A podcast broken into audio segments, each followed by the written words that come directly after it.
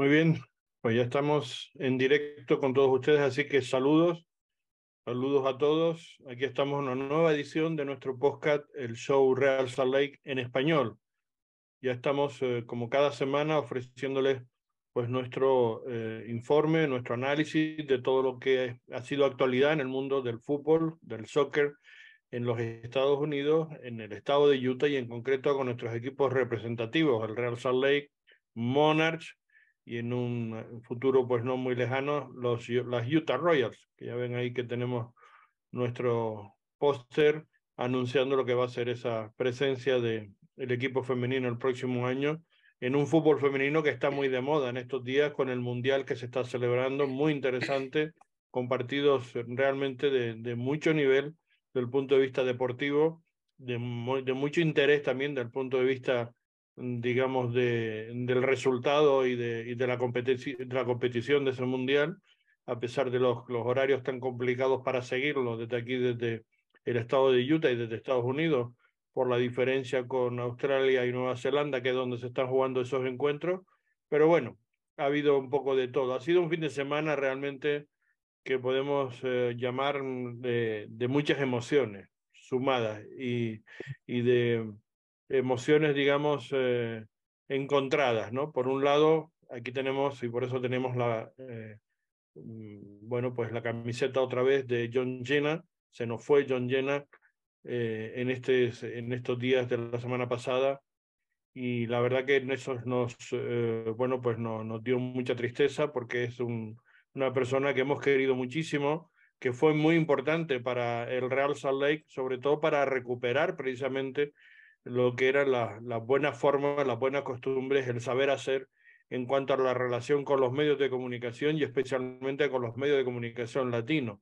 Él fue muy importante volver a recuperar a todos los medios que prácticamente nos habíamos ya eh, dado de, de espalda, nos habíamos puesto muy al margen del propio club por todos los problemas internos que estaba teniendo y por el maltrato que sufríamos en general los medios de comunicación con mucha discriminación con respecto a los medios latinos a los medios, digamos, de, habla inglesa.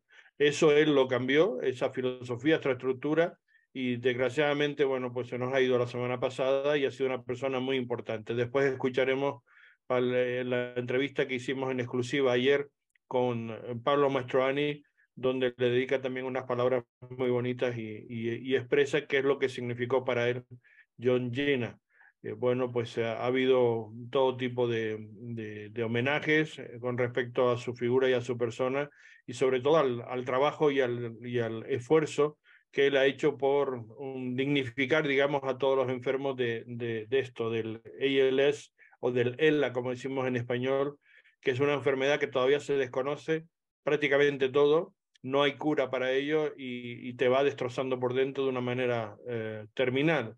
Y en el caso de él, muy, muy, muy deprisa. Y por eso, pues, eh, el cuerpo ya le dijo, hasta aquí llegué, y, y, ya le dijo, basta, y no pudo seguir la semana pasada. Eso, bueno, pues contrasta con la alegría de lo que supuso la gran victoria del Real Salt y de ahí también mi visera y también la gorra de Joseph, que supone el que estamos celebrando, pues eso, un gran triunfo, un triunfo muy importante para la historia del Real Salt Lake, porque eh, más allá de que sea avanzar en, en, en, la eliminatoria, digamos en la primera eliminatoria de 16 a octavos de final, es ganarle al actual y vigente campeón de la CONCACAF, al, al Club León, que además es uno de los equipos más importantes de la Liga MX de las últimas uh, cuatro o cinco temporadas, podríamos decir. Un gran equipo, también hay que decirlo, que, que como equipo, sin duda, yo creo que incluso nos dejó uh, mejores sensaciones de lo que pudo hacer Rayados de Monterrey, a pesar de que se perdió con Rayados de Monterrey y se le pudo ganar al León. Pero es que el Real Salt Lake tuvo una segunda parte realmente extraordinaria. Después de un primer tiempo que lo pasó muy mal, y que fueron ellos ganando 0-1, eh, bueno, pues hubo reacción, hubo un, bueno, pues comentarios y análisis de, de Mastroani con todo su equipo de que había que activar, digamos, el, el meterle uno o dos eh, marchas más de aceleración, de presionar, de, de, mayor intensidad en el juego, porque parecía un equipo León que estaba a una marcha muy diferente de ritmo y de todo, de, de cómo había salido el Real Salt Sin duda alguna, el, el haber cambiado del viernes al sábado, perdón, del, del jueves al viernes, mejor dicho, el partido, el jueves por la noche se tuvo que suspender porque caía, digamos, una gran tormenta y se esperaba incluso que iba a seguir lloviendo durante la noche, se tuvo que posponer al viernes y eso afectó más al Real Salt Lake que, al, equipo de León, curiosamente, en la primera parte, me decía un, compañero eh, de, bueno, que hace seguimiento al, equipo de León de, de la em, prensa mexicana, eh, me comentaba que, que, bueno, que León está acostumbrado a jugar a esta altura porque ellos también eh, tienen una altura muy parecida a la que tiene el Real Salt Lake y por tanto no les afectaba eso y, y vaya que si no les afectó, como digo, salieron con un nivel altísimo de, de, de, juego que no era fácil de aguantar. Yo creo que eso también les pasó factura en la segunda parte, a ese nivel tan alto como lo que empezaron de, de, competición. Pero bueno, hicieron un primer tiempo formidable, se fueron por delante, pero la segunda parte del Real Salt Lake fue realmente extraordinaria. Mostró lo que es este equipo, lo que es la calidad que tiene eh, eh, colectiva e individualmente, y eso les hizo pues pasar la, la, eliminatoria de una manera importante. Hablaremos de ese partido con todos los, los compañeros en nuestro podcast. Ahora vamos a repasarles la última hora y tiene que ver lógicamente con esa el Leagues Cup, con esa Copa de Liga, porque tenemos que hacer un repaso a cómo está el bracket, cómo están las eliminatorias ahora mismo, uh -huh. Después de lo que se ha celebrado en esta primera eh, fase, digamos, de eliminatorias directas, en esos 16 avos. Ahora pasamos ya a octavos de final, que ayer se celebró el primer partido, qué partido, por cierto, el disputado por el Inter de Miami, con, eh, bueno, pues que yo, yo creo que, que no sé, eh, yo, yo, creo que probablemente sea de los, de los partidos más, digamos, espectaculares, más intensos, eh, más inciertos también en cuanto al resultado de los que uh -huh. haya, eh, hayamos podido eh, ver y, y, disfrutar contra en Dallas, ¿no? Contra el, el, equipo en, un, en una noche además súper calurosa, 40 grados centígrados, 104 Fahrenheit, que también dificultaba la marcha del equipo, pero es que ellos estaban en una dinámica de competición realmente tremenda y la alternancia en el marcador fue también espectacular.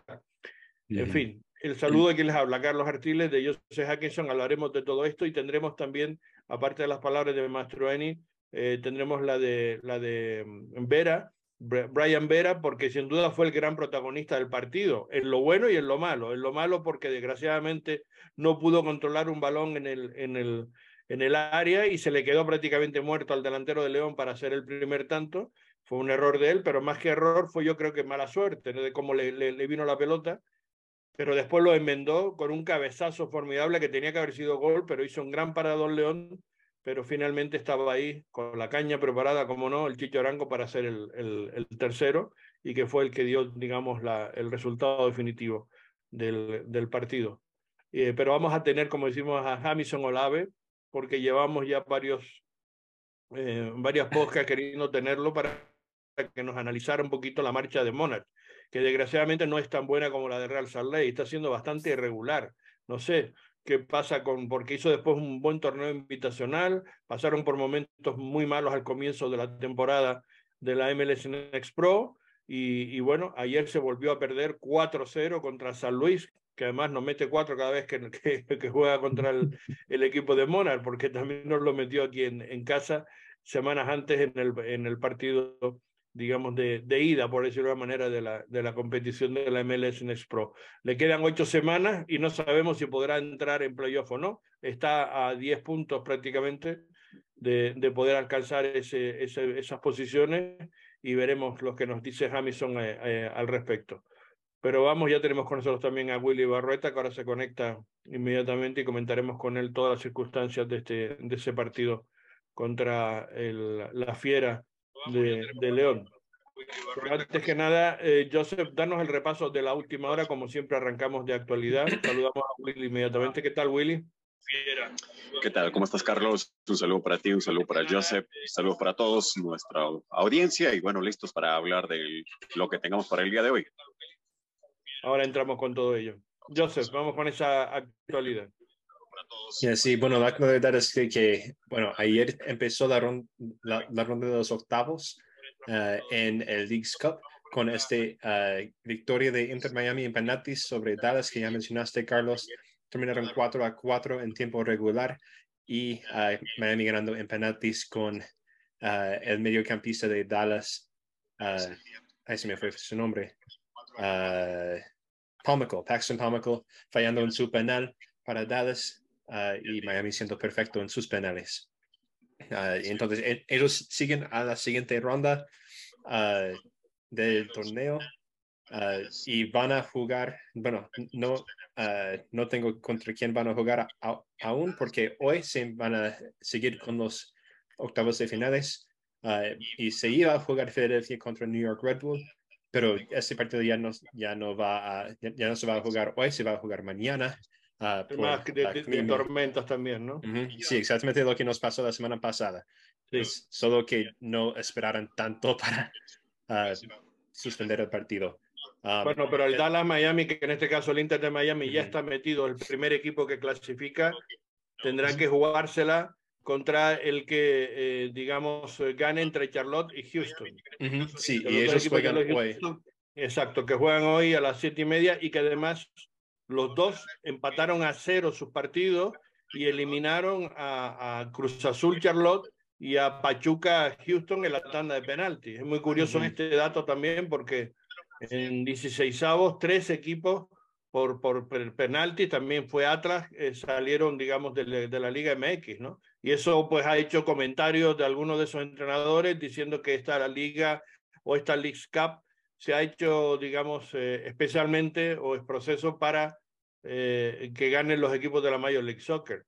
Bueno, también que... dijo el entrenador de, de León después del partido Ah, el, viernes. Ah, bueno, el de León dijo más, que incluso hasta los árbitros estaban pitando a favor.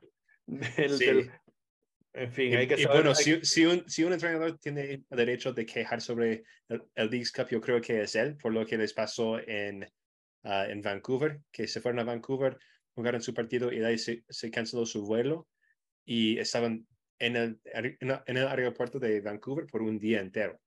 Y entonces, eso, bueno, por, uh, en, parte por culpa de, la organización del Leagues Cup, uh, no encontrando otra solución más rápido. Entonces, si, si alguien tiene por quejar, yo creo que él es el único que tiene el derecho de, de, de quejar tanto. Pero, pero, de verdad, mm, yo sé, son circunstancias, y Willy me gustaría que también comentara, son circunstancias ajenas, digamos, a la propia dinámica de la competición. Es decir, no, no puedes vincular una cosa con la otra. Eso que dice, pues bueno, está mal la organización, mal, mal planteado, etcétera, y tiempo de tener algún derecho en quejarse. Pero el partido del viernes, por ejemplo, yo creo que aquí el arbitraje, que por cierto era un, un costarricense, era Benjamín Pineda, yo creo que no tuvo absolutamente nada que ver en, en lo que pasó en el partido, ¿no? No, y no comentó sobre los árbitros en ese partido, solo el formato de, de, del torneo siendo favorable para los equipos. Pero sé que dijo algo porque me lo comentó el compañero de, de León, incluso la prensa de León también lo dijo y le preguntaron a Pablo Mastroeni, me hicieron una pregunta en, en, en la rueda de prensa final sobre ese tema también, por parte de algunos de esos compañeros que venían de, de, de León, ¿no? Willy, ¿qué opinas de eso? Bueno, en este tipo de torneos así tan apretados, desafortunadamente un accidente, digamos, dentro de lo que es eh, el movimiento de un aeropuerto a otro o un retraso involuntario va a incomodar mucho, pero eso no, como digo, no es culpa de la organización ni tampoco de cualquier otro equipo. Desafortunadamente les tocó y sí tienen derecho a reclamar por la organización, por los partidos muy pegados que, que tienen y eso sí, sí les afecta, pero yo creo que hay y los viajes también, eso hay que reconocerlo, porque Raza Ley, por ah, ejemplo... Hay que reconocer que les afecta mucho a ellos, les afecta bastante la localía y los viajes y todo eso, pero como dicen por ahí, ¿no? Eh, dijo por ahí eh, muy bien Nicolás Arcamón, el entrenador de, León, que, que, estaba estipulado así y que ya sabía. El Tuca Ferretti, quien ya fue despedido de Cruz Azul, él mismo dijo, no hay que quejarnos porque ya aceptamos, ya, ya vinimos con eso. Pero sí, como dice por ahí, Joseph tiene derecho a, a decir cosas porque se ve afectado, pero es, no es parte de la organización como para perjudicarlos a ellos. Sino que para la próxima se tiene que tomar un poco más de previsiones para que de esa manera cualquier contratiempo no le pueda afectar mucho a uno u otro equipo. Sí, y también de mala suerte. Por ahí, que no sé si tienes algo, algo, algo encendido por ahí, se nos está metiendo un, un sonido que no sé si es de Joseph o de Willy. Ah, es de Willy. Vale. a ver. Ah, pero sí, en cuanto a también de, mala suerte, uh, este torneo está pasando junto, justo al mismo tiempo que el, Mundial Femenino. Y entonces los mejores árbitros de la CONCACAF están en, en Australia haciendo este torneo. Entonces también no, no, tenemos los mejores árbitros que pueden estar. Y entonces nos toca tener árbitros como tuvimos contra Seattle, que son verdecitos y no son no tiene la experiencia necesaria para ese tipo de competición. Y es verdad, pero, pero, también te digo que en general yo no he visto, sea, otras veces te podría decir, pues sí, el nivel es muy bajo y se está viendo muchos problemas y tal en el arbitraje, pero en general no he visto ese grandes problemas, sinceramente. No, no es un grande problema, pero se nota un poquito de que hay, ese, hay, hay, una, hay un nivel más baja de, ah, de arbitraje en ese torneo que vemos normalmente en el MLS. Cierto, cierto. En eso estamos de acuerdo. Y, y, son partidos más complicados porque hay mucho roce, no, no se conocen los equipos. Ha habido muchos problemas, digamos, que afortunadamente no ha ido más, pero sí ha habido mucho, mucho encontronazo de unos con otros y, bueno, no ha sabido manejarlo eso lo mejor que se, que se podía hacer, ¿no? Que eso sí es uno de los problemas que se notan de que no son árbitros rodados o con cierta experiencia. Sigue comentando Joseph el resto del, del cuadro, del bracket. Sí, entonces, como mencioné, uh, Philadelphia y New York Red Bull van a jugar mañana. Uh, y también como uh, Carlos mencionó, Charlotte y Houston juegan a las siete y media hoy y el ganador enfrenta a Miami en la próxima ronda. Y Querétaro, que lo pronuncie bien por primera vez en este podcast, va a jugar contra New England en pocos minutos. Empiezan a las seis horas de Utah. Mañana van a hacer los últimos. Dile gallo blanco y así no tienes que decir Querétaro. bueno, mañana van a, hacer los, van a tener los últimos partidos de esta ronda de octavos, ah, con ese partido de Philadelphia y New York uh, siendo jugado mañana. Ah, América va a jugar contra Nashville a las 6, Toluca contra Minnesota también a las 6, Tigres y Monterrey a las 8 y el LAFC contra el Real Salt Lake para acabar esta ronda de, de octavos a las ocho y media. Y Tigres y Houston van a jugar en Houston, en, en el estadio de, de, Houston Dynamo. Tigres y Monterrey, y Rayado. Tigres y Rayado, que sin duda va a ser un, uno de los grandes atractivos de los cruces porque son los dos equipos regiomontanos y tienen una rivalidad tremenda y se van a, a, ver en ese partido en Houston, precisamente, donde, por cierto, en pocos días, el 23 de, agosto, juega la semifinal el Raza Ley ahí, en ese mismo estadio y espero estar también en ese estadio por ahí. Ya, ya nos hemos eh, eh, sacado nuestro, nuestro billete para intentar estar en ese, en ese partido. Me parece que históricamente merece la pena estar ahí. Pero bueno, al margen de eso, mm, y como ven todo, digamos, el cuadro por la parte del oeste y, tal, se celebra eh, mañana martes y hoy se está jugando, salvo ese Filadelfia en Red Bull Nueva York, que se ha aplazado, pues por el lado, digamos, de, del este del, del cuadro del brackets eh, de, de, esta League's Cup. Y como digo, ahora se van a jugar esos partidos de octavos, ya hay uno clasificado para cuartos de final y veremos ahora cómo queda. Hay que decir que el, el, el que gane entre el conjunto del Real Salt Lake y Los Ángeles FC tendría que jugar contra el ganador de Tigres Monterrey. Ese va a ser el partido de cuartos de final. Y además, si, si gana el Real Salt jugaría en casa el, el, en, en, el estadio de Sandy y ya hay, bueno, entradas a la venta, por lo visto. Eh, no sé si es porque son muy optimistas o por qué, pero por prever, digamos, ya la venta de, de este partido que se va a jugar entre el 11 y el 2, perdón, a ver, sí, entre el 11 y el 12, por lo visto, serán los partidos, eh, me imagino que será el 12, digo yo. Eh, el 12. El 12, ¿no? Será el, será el partido. Eh, sábado de, el, partido para el Real Salt Lake sí pasa por, como digo, para este para esta eliminatoria de cuartos, que sería contra el ganador, como digo, de Tigres Monterrey. Sería curioso que volviera otra vez a jugar contra Rayados en ese partido de cuartos de final, ¿no? En ese, en ese cruce. Podía hacer la revancha después de ir perdiendo, de haber perdido 3-0 en, en, la, en, la zona, en la fase de grupos, ¿no? Sí, será interesante ver, eh, eh, ver uh, la serie de ida y ida uh, en, es, en esta situación, en lugar de ida y vuelta, como veríamos en la Conca Champions, por ejemplo.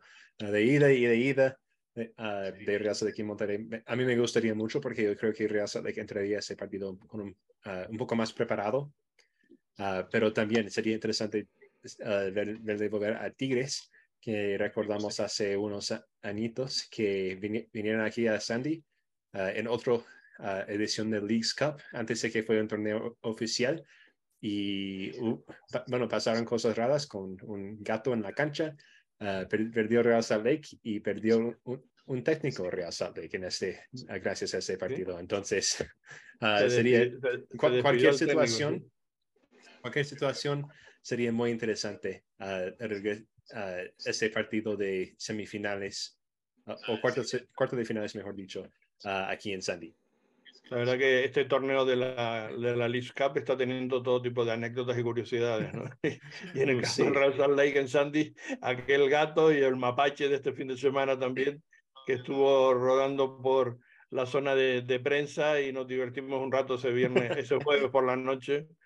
Y me imagino que muchos de ustedes, de los que nos están escuchando, habrán visto vídeos, si no, lo tienen también, porque Joseph grabó también muchas instantáneas de eso. Pues, de ese mapache. Vez Sí, fue tal vez una de las cosas más locas que he visto en mi vida. Uh, si, si, no han visto los videos, uh, bueno, yo, yo, tengo video que yo subí, pero yo creo que el mejor video tiene que ser de, uh, de Caleb Turner, de, cuando, de, justo después de que se cayó, de, porque cayó del techo. no, no entró por la puerta, cayó por el techo. y de ahí también Ethan del RSL Season Pass podcast. Uh, tiene un video uh, en Twitter también que uh, es un poco mejor de lo que yo pude sacar. Pero bueno, sí, en redes sociales está en cualquier caso por la anécdota para el que sí, quiera. Hasta salió en Sports Illustrated. Sí. entonces, sí, es, fue súper chistoso. Yo estoy diciéndolo a todos mis amigos de que deben ir y buscar los videos por, lo tan, por lo tan chistoso que fue. pero sí, lo vimos el, el, viernes y ya se uh, arregló el techo del, de, del cuarto de, de, la, de, la, de, la, área de prensa. Um, no hubo la, la máquina de crispet, uh, de, palomitas, uh, porque, bueno, el, el, el, mapache quería los, pal, los, palomitas y entonces tenían que ir y limpiarlo. Um, pero sí, fue, eso tal vez fue la cosa más, una de las cosas más raras, tal vez no, no la más rara, pero una, una, de las cosas más raras que ha pasado este fin de semana en el Knicks Cup, que han, que han pasado muchas cosas raras. Bueno, como decimos, fue un fin de semana de muchos contrastes y de muchas emociones de todo tipo, positivas, negativas, en fin, realmente tremendo. Bueno, pues así está el cuadro, como decimos, de la Leagues Cup, así están las cosas y, y, y veremos. No sé, uh, Willy, si tú tienes la misma sensación que se está transmitiendo en el sentido de que algunos están vendiendo ya como eso, que es un, una competición hecha proceso para los equipos MLS y que, y que los equipos de la Liga MX en general están teniendo un fracaso. Yo creo que todavía no hay tal fracaso, todavía pueden tener éxito porque muchos de ellos están en competición y pueden entrar, en, por ejemplo, para la ronda de cuartos de final. Va a entrar seguro eh, uno de la MLS entre, entre el, el AFC y Raza Ley, entre Tigres y Monterrey, pues pasarán y va a haber un enfrentamiento ahí en el otro lado del cuadro de esta zona del oeste, Toluca, Minnesota y, el América contra Nashville.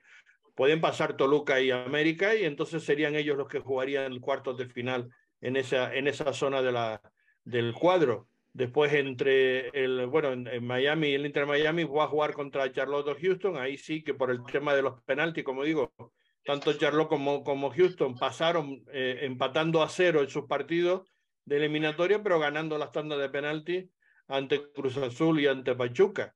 Pero después por el otro lado está Filadelfia, Red Bull Nueva York y el Querétaro New England, que también Querétaro podría, los Gallos Blancos podrían ganarle a New England y meterse también en cuartos de final. O sea que todavía mm, esto no está decidido ni mucho menos, ¿no? Sí, pero lo que pasa es que, que vamos entendiendo Eh, si bien es cierto que hay equipos mexicanos que están siendo eliminados, estaba dentro de la proyección de, los, de la Liga MX eso. La proyección de la liga era de que los candidatos o los que podían sacar la cara por la Liga Mexicana eran básicamente por ahí el América, Monterrey, Tigres y por ahí Chivas. Y, y uno como León, que era el campeón de la CONCACAF pero se están quedando con excepción de, Chivas, tal vez ahí Toluca está reemplazando a este equipo de Chivas, entonces vamos a darnos cuenta que, está dentro de lo que se preveía que iba a pasar. Ahora, cada vez que va pasando el torneo, cada vez que va saliendo, avanzando el torneo, esto se va poniendo cada vez más bonito, porque ya no vemos la intensidad, ya, ya no vemos ya eh, la superioridad así al máximo por parte de la Liga Mexicana. Si te das cuenta, eh, Tigres pasa por los penales, América por la mínima y con autogol. Toluca ha sido el único eh, prácticamente contundente. Y de ahí te vas a lo que es León, que era su otro candidato, y la verdad sale vapuleado y, muy bien ganado por el Real. Y eh, lo que les queda es Querétaro, que no estaba dentro del presupuesto, tal vez reemplazando a Chivas, que era otro de sus candidatos para esto. Entonces, esto se va poniendo cada vez más bonito. De hecho, que va mejorando los equipos de la MLS y los equipos de la Liga Mexicana, por lo menos ya entre Tigres y Monterrey quedará uno fuera, y así será con los equipos de la MLS. Pero al final probablemente van a quedar aquellos que sí creían que deberían estar ahí, como Tigres, Monterrey, o Tigres o Monterrey, porque uno de ellos elimina. El América probablemente, pero vamos a ver cómo le va al América, porque el América viene de ser goleado y encima de ganar un partido con la mínima y por autogol. Más allá de como quieran, es un autogol. Entonces, eh, lo, de Tigres pudo haber sido Y Nashville no es un equipo fácil, ¿eh? Eliminó a Cincinnati, que sin duda era el mejor equipo hasta ahora de la competición y es el líder de, la, de la Major League Soccer en estos momentos, ¿no? Lo, lo ganó por penalti 5-4 eh, pero Nashville es un equipo muy incómodo, muy difícil. América no lo va a tener fácil con ellos. Ah, sin lugar a dudas, sin lugar a dudas. Entonces, esta se va poniendo bonito y, y, por supuesto, según avance esto, será más, pero más todavía emocionante. Entonces, veremos qué es lo que va a pasar, si es que llegan, porque para México, eh, ellos la final lo van a jugar, eh, o por lo menos decían que lo van a jugar dos equipos mexicanos. Bueno, vamos a ver, vamos a ver. En cualquier caso, si lo que sí está claro, eh, bajo mi punto de vista al menos, yo ayer, por ejemplo, disfruté tremendamente de ese partido entre Dallas y, Inter de Miami. No sé si ustedes, al final los penaltis 5-3 y se lo llevó el Inter de Miami, pero fue un partido tremendamente espectacular. Es decir, eh, con la intensidad con la que se jugó, a pesar de los problemas del calor tremendo que había, bueno, pues la, la, marca sin duda de la diferencia de, de, Messi, que está impresionante también. Yo creo que nadie esperaba que impactara de esa manera. Todo el mundo sabemos la clase y la calidad de jugador que es Messi, pero de la manera que está impactando y cómo está resultando cada partido es tremendo. El golazo que volvió a meter de falta otra vez para empatar el, el para hacer el 4-4 es una cosa de, de, de, otra galaxia, es decir, de otro, de otro nivel, ¿no? De un jugador que, le gusta competir, que decían que no que iba a venir a pasear y ni mucho menos, él quiere ganarlo todo. Así es el, el, espíritu de campeón que él tiene y se lo está trasladando al resto del equipo, porque hay que ver también cómo está jugando Busquets, cómo, cómo en el debut, digamos, cómo lo ha hecho Jordi Alba, que fue clave también en muchas jugadas por banda en esos centros espectaculares. Es decir, estamos viendo otro equipo completamente diferente. Y vamos a ver la forma cómo lo vive, cómo lo vive, cómo lo juega, cómo lo celebra cada gol.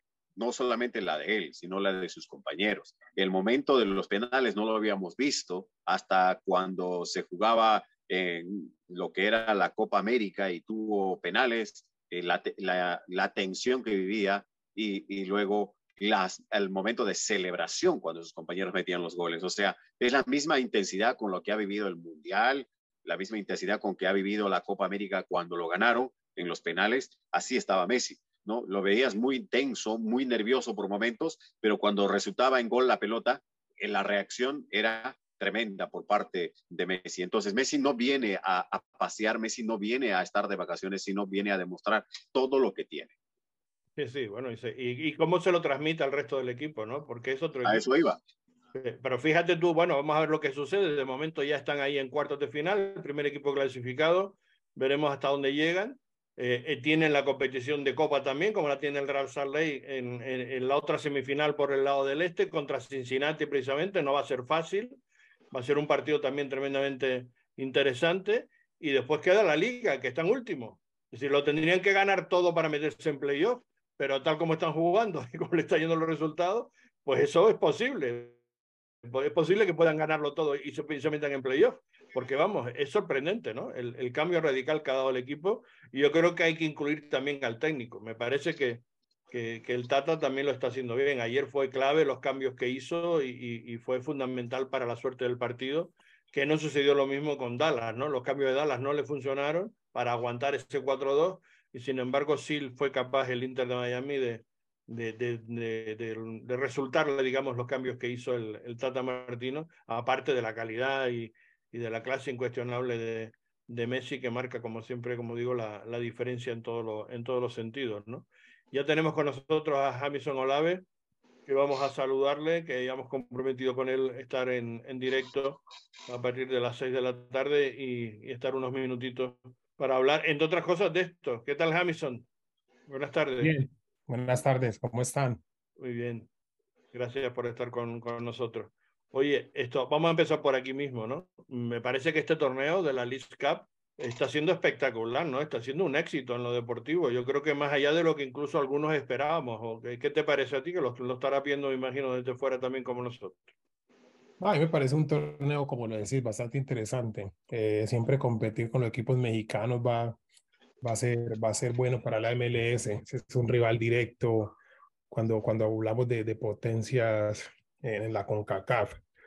Eh, ahorita los equipos de la MLS, hay muchos que, que están, siguen en el torneo y sin duda quiere decir que, que la MLS ha ido creciendo.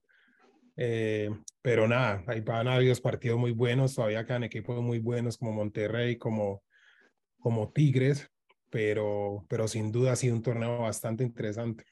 Eh, eh, ¿Tú crees lo que están diciendo de que realmente es una, es una competición hecha más para la Major League Soccer que para la Liga MX? Eh, podría ser, eh, podría estar en, en, acuerdo con eso. Eh, pienso que podría ser un torneo en el cual sea ida y vuelta, no que solamente sea en Estados Unidos, pero si así lo acordaron todos, así, así debe ser. Pero sería interesante ver un torneo de pronto más largo, no solamente en un mes, eh, que se jueguen tantos partidos. Podría ser eh, en media temporada, eh, se juega una, una ronda en México, se juega una ronda en Estados Unidos, o puede ser la primera ronda en Estados Unidos, la segunda en México.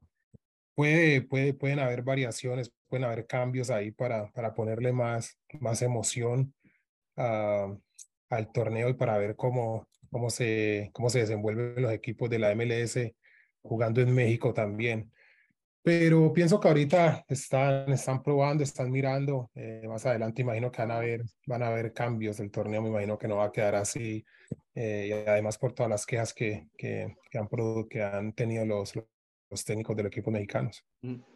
La, la, verdad es que mm, a mí me gusta la competición, sinceramente. Yo digo que está siendo un éxito desde el punto de vista de competición, deportivo y verlo. No sé si viste ayer el partido Dallas-Inter de Miami, porque estabas tú de, de, de, partido tuyo, ¿no? ¿O lo viste después o lo has visto en diferido? No, lo vi, lo vi justo cuando llegué al hotel, alcancé a, a ponerlo. Estábamos ahí cerquita del estadio, entonces alcancé a ponerlo y, y sí, fue un partido, un partido muy emocionante, un partido muy bueno. Eh, pero son dos equipos de la MLS y hay un, hay, hay, hay extras, está Messi, está Busquets, está el Tata, es Miami que ahorita es el boom de, Estados Unidos, eh, sin, sin decirlo, sin exagerar, podría ser a nivel mundial. Eh, pero esos, esos jugadores sin duda le ponen un extra, ya sea contra equipos de la MLS o contra equipos de, de, de México. ¿Te esperabas ese cambio tan inmediato? Es decir, que, que, que, llegar y sobre la marcha ya estar ganando todos los partidos y, una, y, una, y un cambio tan drástico de dinámica de, de un, par, de, de, un equipo como este? No, estamos hablando que tienen el mejor jugador del mundo. Estamos hablando que tienen a Messi, tienen a Busquets, tienen a, tienen a Jordi Alba, tienen a, a, a José Martínez.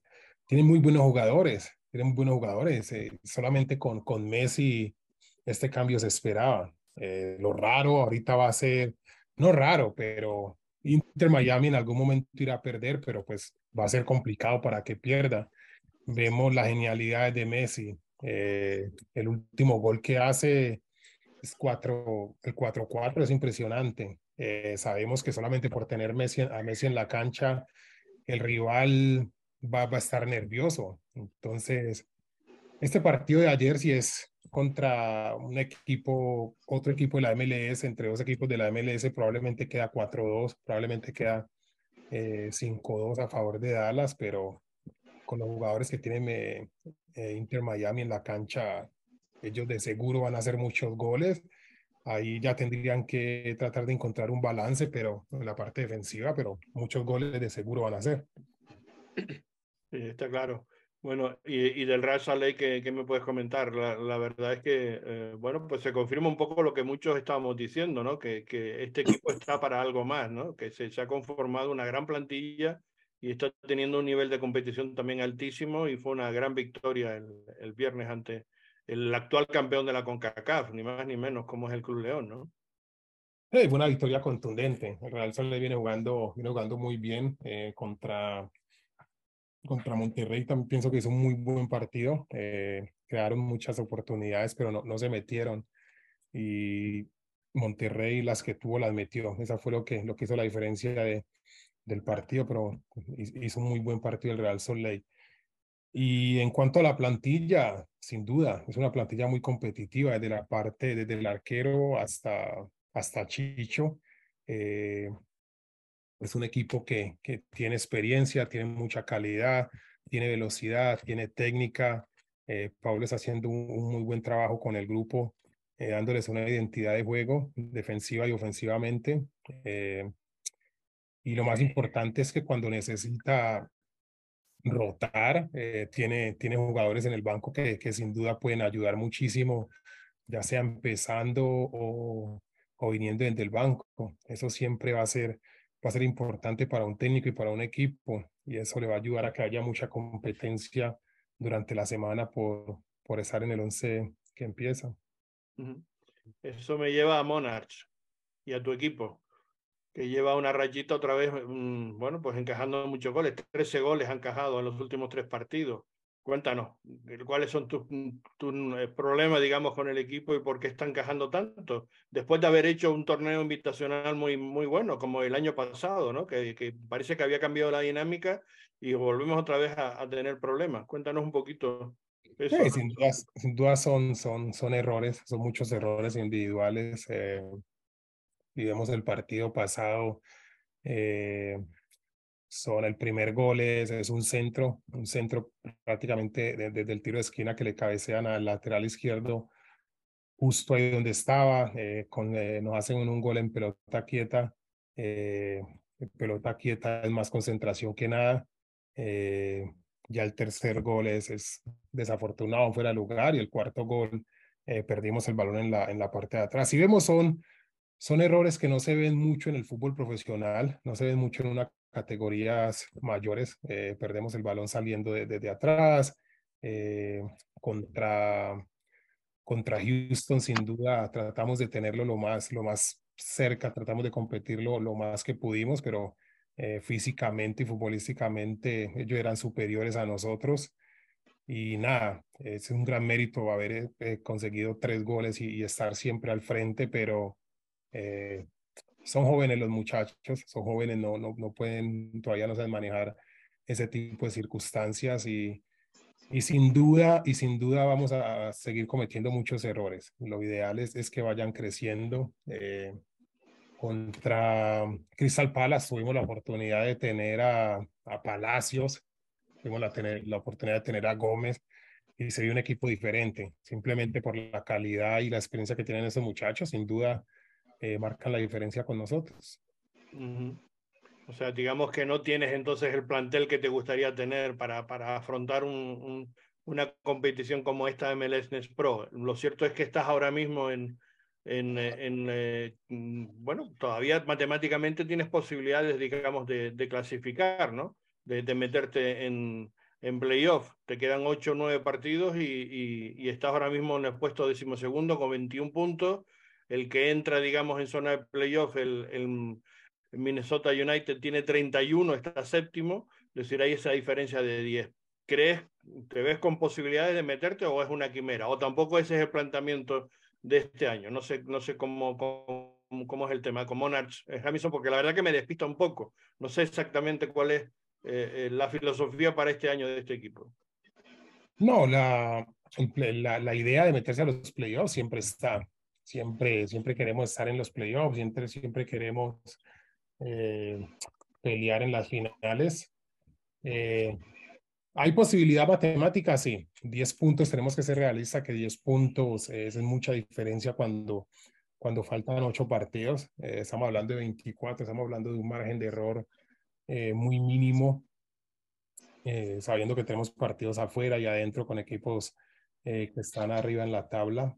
Pero, pero nada, igual tenemos que seguir. Si tenemos una racha de tres, cuatro partidos en los cuales consigamos la victoria, nos metemos otra vez a, ahí a la pelea.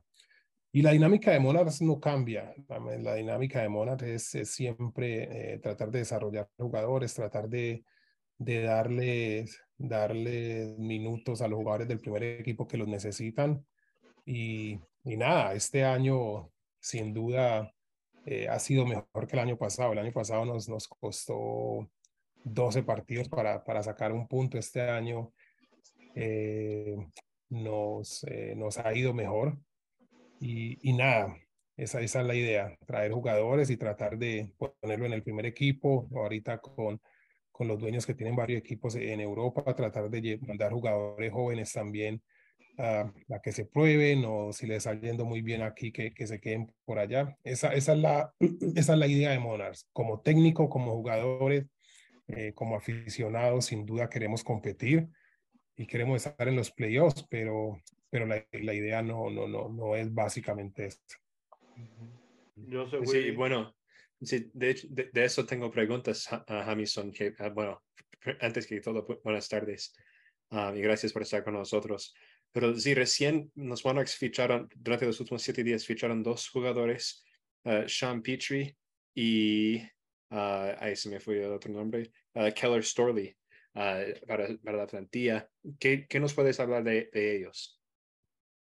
Eh, Keller es un jugador que ha estado con, con, con nosotros desde, desde hace, desde, desde, desde enero. Pretemporada, ¿no? Porque yo lo vi en pretemporada. Sí, ha estado entrenando con nosotros desde pretemporada, ha estado con el primer equipo también entrenando. Eh, estábamos simplemente esperando que, que el papeleo eh, se pudiera realizar para, para empezar a jugar. Eh, se realizó demasiado tarde. él era un, un, jugador que estuvo en, en, en Costa Rica, estuvo en España, es un central eh, que nos va a ayudar mucho, tiene, tiene experiencia, el tiempo que pasó con el primer equipo, esos siete meses. A mí me gustó, ¿eh? A mí me gustó, cuando lo he visto en, pretemporada, en los, bueno, y en los partidos de entrenamiento, a mí me, me gustaba ese chico. Sí, ese es un, es un defensor sólido, es sólido, es, tiene buen juego aéreo, eh, tiene, es técnico, sabe, sabe con el balón, eh, se posiciona muy bien, por ahí eh, la parte de velocidad no es lo mejor, pero eh, con la inteligencia y cuando aprenda a leer más el juego, sin duda, eso no va a ser un inconveniente para él. El otro jugador es un volante 10, interesante, joven, 14 eh, años, 15 años, si no estoy mal, viene de, la Academia de, de, Arizona, Barça Academy, eh, Arizona Academy, si no estoy mal estaba allá y, vino a probar con nosotros eh, y no, nos interesó, nos interesó, es un muchacho que puede jugar de 10, puede jugar de extremo, entonces ahorita lo firmamos, eh, un contrato de, de, academia, no, no profesional con Monarchs, eh, pero es, es, como te digo, muchachos jóvenes que, que pensamos que tienen proyección, entonces los traemos para Monarchs. Sí, bueno, también con otros jugadores uh, que tal vez no, no, no, trabajas con muchos de ellos tanto porque son un poco más jóvenes, pero ahorita está jugando el Mundial Sub-15, donde ahora mismo está jugando los Estados Unidos contra Cuba, uh, ganando, bueno, por lo menos 7-0 del último que yo vi, con gol de Luca Moisa um, en eso. Pero sí, William McKay, uh, Juan Villa, Luca Moisa y Omar Márquez están con esta selección. Yo sé, yo sé que por lo menos William McKay ha jugado con, con los Monarchs en varias ocasiones. ¿Qué significa esta competición para ellos?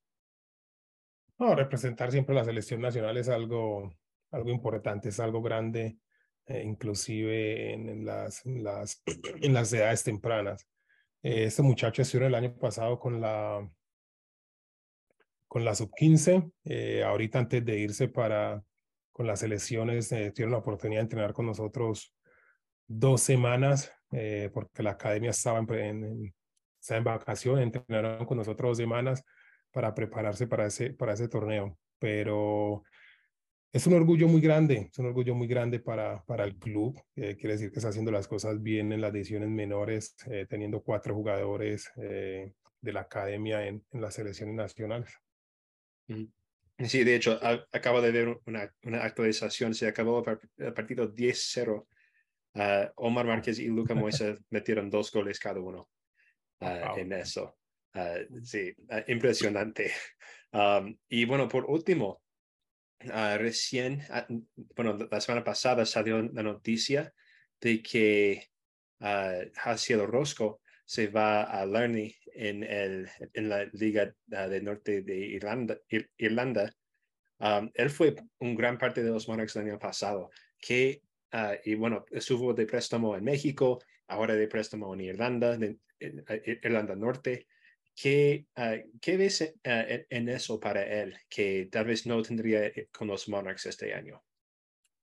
Eh, es un jugador que estuvo mucho tiempo en Monarchs, es un jugador que sin duda si estuviera con nosotros, eh, no voy a decir que sería fácil para él, pero por el tipo de jugador que, que es, eh, no, no tendría mucho, no tendría mucha exigencia jugando, jugando en la MLS Next Pro.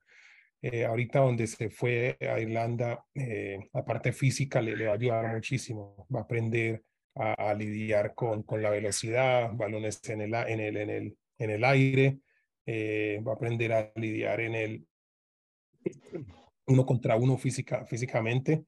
Es algo que aquí cuando estuvo en, en la MLS le, le costó un poquito y sin duda va a coger más experiencia eh, estando por allá que, que, jugando con el Monarchs. Entonces va a ser una gran experiencia para él, va a ser un gran reto para él. Esperemos que lo, que lo aproveche de la mejor manera, que aprenda, que le vaya bien y que en algún futuro pueda retornar al Real Salt Lake a, para pelear por una posición. O sea, que tú no lo volverías a tener en Monarchs, digamos, después de este pase. Es, es, eh, eso es lo que... O sea, ¿sería un paso para atrás, digamos, o, o no? ¿Cómo lo verías? si viene con el Monarch, seguro que sería un paso para atrás. Esta, esta, es, la, esta es la idea del Monarch. Así él estuvo con nosotros, creo que del, del 2021 o 20.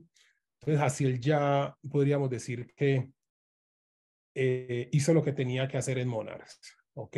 En Monarch le fue bien, eh, hizo las cosas bien, se ganó algunos partidos en el primer equipo. Eh, cuando estuvo allá, Pablo dijo, eh, ok, no está listo para que se queda aquí con el primer equipo. Eh, lo mandamos para Monarch. Yo dije, Jaciel en Monarch eh, desafortunadamente ya no puede estar porque va a ser un nivel muy bajo para él. Prestémoslo para México, prestémoslo para otro lado donde, donde sea un reto más grande, donde pueda seguir creciendo como jugador, donde pueda seguir creciendo como, como, como persona. Entonces, esto es Monarchs. Todo, jugador que en la academia va a estar dos, tres años con nosotros si va para el primer equipo, bien, excelente. Si no, lo podemos prestar para otro equipo, eh, mucho mejor. Pero eh, su tiempo en Monarch sin duda va a pasar también. Tenemos el caso de, de Hall, tenemos el caso de, de Brody, tenemos el caso de, de Bori. Eh, son jugadores que podrán bajar a tener minutos con Monarch si los necesitan, pero son jugadores que, que ya para el Monarch no, no, no, no son ya son jugadores para que peleen en el primer equipo, peleen en, en, en otra liga. Sí, y bueno, tal vez no estabas en estas conversaciones, pero ¿qué le falta a Hasi para estar peleando con el primer equipo? Especialmente como ahorita, ahorita uh, Eric Holt no va a jugar por el resto del año por su lesión. Uh, no, no, tenemos tantos centrales como tal vez queríamos. Eh, está Vera, está Justin Glar y está Marcelo. Eh, pienso que son tres centrales de mucha categoría, tres centrales eh, que sin duda siempre van a estar peleando por, por ese puesto. Eh, es muy difícil para, para Jaciel para tener minutos teniendo a Marcelo, a Glar o a Vera como tercer central. sin duda es mejor que, que salga y, trate de, de de tener ese, ese reto en otro equipo. Eh, Haciel cuando jugó en la MLS le fue bien, le fue bien por ahí la parte física, eh, la parte atlética le costó un poquito, eh, pero es normal, es normal. Los jóvenes cuando van a, a la MLS les va a costar la adaptación, les va a costar eh, acostumbrarse al ritmo, a la velocidad de juego, pero en el momento en el que el primer equipo lo, lo requería fue un momento de necesidad. Eh, de pronto, si ahorita con esos tres centrales que hay, eh, pudiera ser un cuarto central, de pronto podría aprender más, pero le costaría tener minutos con, con, esta, con este tipo de, centrales que tenemos ahora en el Real Salt Amison, hace un tiempo hablamos y te preguntaba, te decía, con el saludo de siempre, te decía, ¿cuáles de los jugadores que tienes ahora son los proyectos para el Real Soleil? Y tú me mencionaste justamente a Jaciel Orozco. Ahora, tú que tienes estos muchachos, ¿quién de aquellos jóvenes que tú tienes crees que pueda estar en el Real Soleil el próximo año?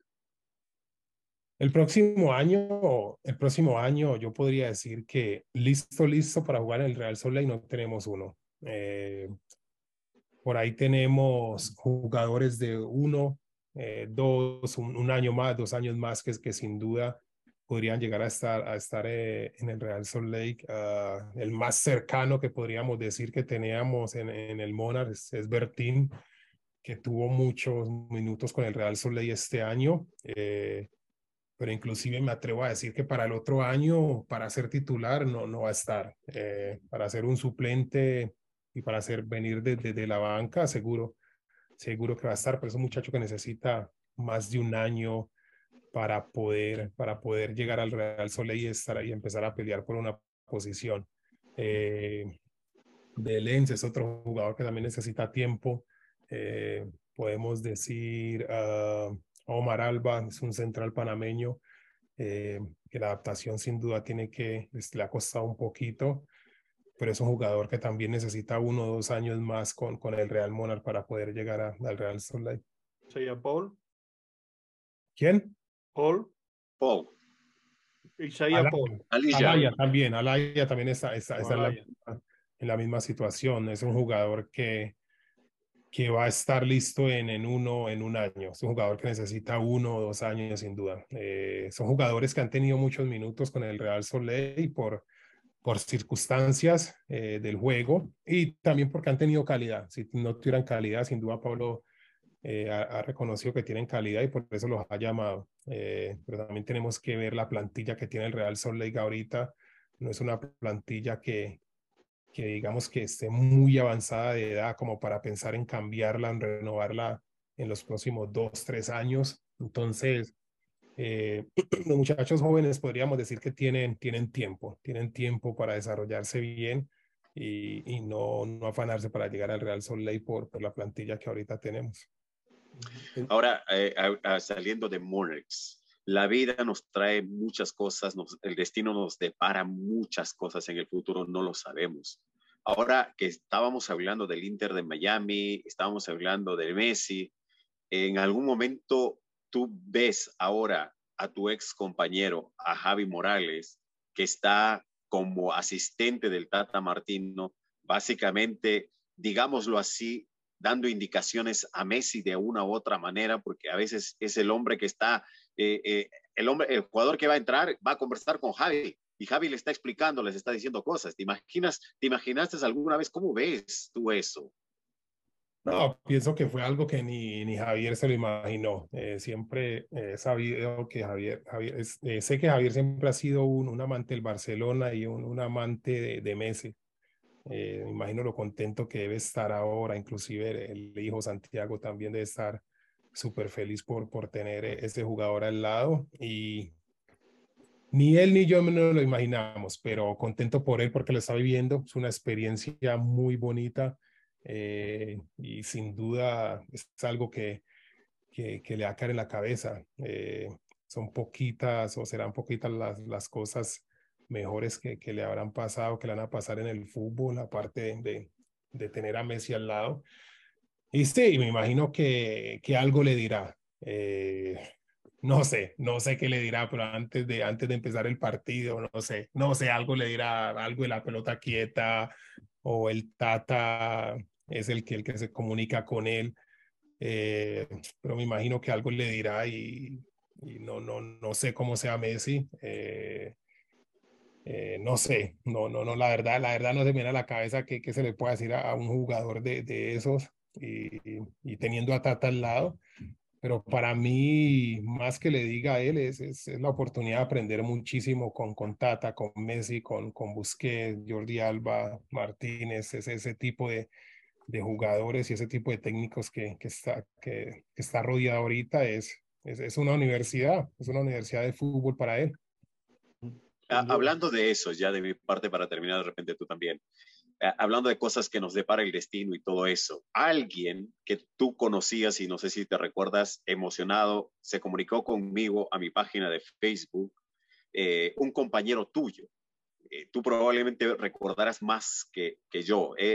si no me equivoco, es apellido Mosquera. Él me mandó un mensaje por Messenger. Él fue arquero, me mandó un video, incluso fue arquero allá en Colombia y jugó contigo. Y me dijo que, que, que se emocionaba por Hamilton, que, que jugaron juntos en Colombia. Si no me equivoco, su apellido es Mosquera. Eh, eh, y me dijo que se gustaría contactar contigo. No tuve la oportunidad de conversar contigo todavía en persona, pero te voy a enseñar la foto. De repente no sé si contactaste tú con él. Y, él estaba emocionado. Me dice, me, da mucho gusto saber que él llegó aquí y que ahora es un entrenador. Me gustaría conversar con él. Si no me equivoco, su apellido es Mosquera, pero fue arquero de, eh, en Colombia. Con, dice, yo jugué con él, me mandó un video incluso por Messenger y seguramente se va a contactar contigo, vivo en Miami. No, de nada, nos ponemos de acuerdo y, me puedes pasar la información, podemos hablar un poquito más, más a fondo.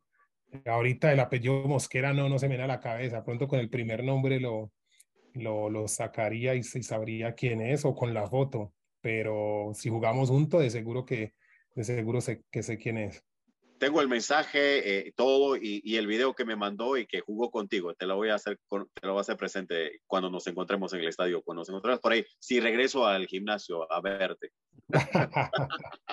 ya en el estadio, en el gimnasio, en, algún, en, algún, en alguna parte nos vemos. Bueno, antes de, de, terminar, eh, Jamison, y dándote las gracias por estar con nosotros, una pregunta porque casi se me olvida y quería saber qué pasa con Axel Key que era un jugador con una proyección tremenda y no ha jugado toda la temporada. ¿Qué ha pasado con él? ¿Cómo está el chico ahora mismo? Ahorita está bien, ahorita está entrenando. Axel es un jugador que lo tenemos que llevar con, con calma. Es un jugador que, que donde juega siempre le va bien, donde juega siempre le va bien. Entonces es un jugador que, que piensa eh, que puede estar en el primer equipo eh, ya. Entonces es un jugador que tiene que aprender que es un proceso, que tiene que disfrutar, que tiene que vivir un proceso para llegar al primer equipo eh, y, poder, y poder rendir. No es simplemente con 14 años llegar y ya voy a jugar y voy a hacer 20, 30 goles por, por, por temporada. Entonces eso, eso es lo que ahorita estamos trabajando con él. Y ahorita las lesiones desafortunadamente no, no lo han dejado no lo han dejado jugar mucho, eh, inclusive en Monarchs estamos esperando por él, pero está ahí, está ahí, sigue siendo un gran jugador, sigue siendo una proyección y sigue siendo sin duda eh, una gran inversión, una gran inversión de, del equipo. Pero no está todavía para jugar, o sea, no ha jugado ni un solo minuto que yo recuerde en toda la temporada. ¿no? No, no ha jugado, no ha jugado porque ha tenido muchas lesiones musculares. Eh, se lesiona, vuelve y entrena, entrena tres, cuatro eh, semanas. ¿Por su físico o por problemas de que no se está cuidando como debería? No, es un muchacho, es un muchacho que sin duda esto lo vemos mucho en Monarchs. Son muchachos que de un momento a otro empiezan, empiezan a crecer eh, por, la, por la actividad física, por la parte del gimnasio, por la alimentación, empiezan a crecer y, no, saben, no saben qué está pasando con su cuerpo. y simplemente empiezan a lesionarse y ya nosotros tenemos que darnos cuenta por qué se lesionó. Eh, vivimos eso también con, con Gavin, estuvo con Bieber, Gavin Bieber, estuvo seis meses o cinco meses por fuera porque estaba creciendo, estaba creciendo muy rápido y no tenía coordinación mente-cuerpo porque se está desarrollando muy rápido. Lo mismo con Axel, es un muchacho de 14, 15 años que es muy explosivo, crece, crece, crece, pero no tiene todavía coordinación mente-cuerpo y por eso y por eso tantas lesiones. Pero, bueno, ¿cuánto, ¿cuánto más tiene que crecer? Porque ya el año pasado era gigante. Ese es el punto. Es un muchacho de el año pasado tenía, tiene 14 años y ya era un gigante. Y no sabemos hasta qué punto va a parar de, de, de desarrollarse. Eh, algunos se desarrollan a, perdón, a temprana edad, otros se desarrollan a una edad más, más, más tarde y, y nosotros los tenemos que afrontar como, como llegue. Eh, esperemos que, que se recupere y, y que le pueda empezar a aportar primero a Monarchs y después pueda llegar al primer equipo. Hacer un Lo vimos jugar contra el Atlas. Me acuerdo que nosotros estábamos relatando. Eh, él debutó contra el Atlas en el partido internacional que se tuvo el año pasado. Y, y ahí dijimos, este muchacho tiene proyección, corpulencia, cómo ponía el cuerpo para desquitarse al marcador. Y decíamos, este va a ser el Lukaku del Real Soleil por la corpulencia que tenía y la forma como jugaba, ¿no? O sea, por lo menos en la talla. Va a ser un, un, Erling Haaland, ¿no? Que está en el City. Digo, de esa corpulencia, de esa, de, de, que es un jugador, un ropero tremendo. Eh, Haaland, el noruego, digo que va a pinta de eso, ¿no? Si, se, si, si lo, lo, lo, encaminan bien, yo creo que eso es un, es un diamante en bruto, pero que es difícil manejarlo a, esta, a estas edades, ¿no, Jamison? Sin duda, es un jugador que es explosivo, eh, tiene muy buena definición, tiene muy buena técnica, tiene unos movimientos eh, como delantero impresionantes, tiene un uno contra uno impresionante y puede definir, puede marcar muchos goles. Lo vimos contra, contra Atlas, como lo mencionaste. Eh, pero está joven, está joven, va a tener sin duda eh, altos y bajos, va, va, va, a aprender y como lo decís, Carlos, hay que llevarlo, hay que saberlo llevar despacio para que no pierda la cabeza, para que no, no se lesione y para cuando llegue al primer equipo, llegue para quedarse o llegue para irse para Europa. Si lo sacas adelante, de luego será una de tus mayores satisfacciones, sin duda alguna, porque este o, o no queda en nada o, o, o va a ser, digo, un Haaland versión de Estados Unidos o versión de Utah. Pero vamos, mm, mm, yo creo que término medio no creo que tenga. Es decir, esto va a ser una explosión, como tú dices, a ese nivel, o desgraciadamente no, no llegará, ¿no? Totalmente, totalmente. Por la calidad que tiene, estamos de acuerdo. Mm. Pues gracias, Jamison. Muchísimas gracias por estar con nosotros, por darnos estos, estos minutos y, y, analizar lo que ha estado haciendo en el Monar, la situación que hay. Vamos a ver si hay suerte. No es fácil meterse en playoff, pero bueno, vemos que sigue siendo el objetivo. En definitiva, si se enracha con tres o cuatro partidos seguidos con victoria y puede estar ahí y ilusionar a todo el mundo para, para intentar meterse. En cualquier caso, el trabajo, como ven, ya nuestra audiencia, pues no es nada fácil para ser técnico del Monar, es muy complicado con todas las situaciones que tienen que manejar con los chicos tan jóvenes, como intentar meter a unos y a otros, configurar un equipo cada semana es difícil y bueno, pues esa es la situación. Este año, como decimos, altos y bajos, ha sido prácticamente una montaña rusa, pero bueno, esperemos que, que, se, acabe, que se acabe bien y, y, gracias a y suerte para lo que resta de temporada y ya hablaremos al final de sacaremos conclusiones de cómo ha ido la cosa. Seguro. Muchísimas gracias a ustedes por la invitación. Que esté muy bien. Gracias. Sí, gracias, Jamison.